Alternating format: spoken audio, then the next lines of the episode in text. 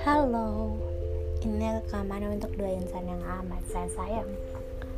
Dua insan yang menemani masa SMP saya Terlebih kelas 8 dan kelas 9 Di masa pandemi ini Saya bercerita banyak hal kepada mereka Tentang kebahagiaan, tentang kesedihan, dan bahkan soal percintaan.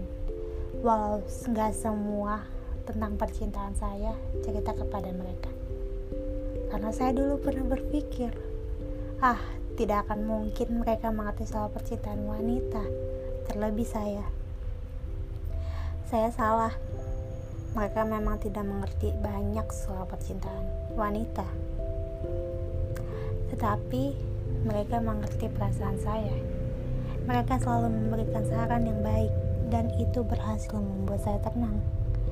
Saya menceritakan satu hal yang hampir tidak ada yang tahu saya berani cerita itu kepada mereka karena saya merasa aman dan tidak takut untuk ceritakan hal itu kepada mereka. Saya baru berteman dengan mereka yang kurang lebih dua tahun.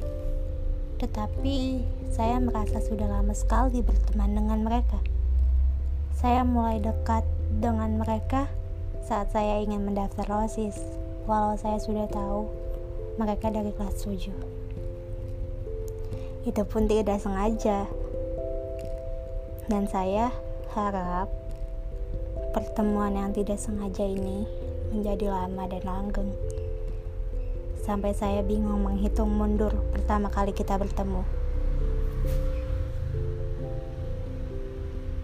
Oh iya saya sendiri awal tidak menyebutkan nama mereka ya Oke, sekarang saya akan menyebutkan namanya. Terima kasih Ais dan Ida sudah menjadi teman saya. Salam Nafi.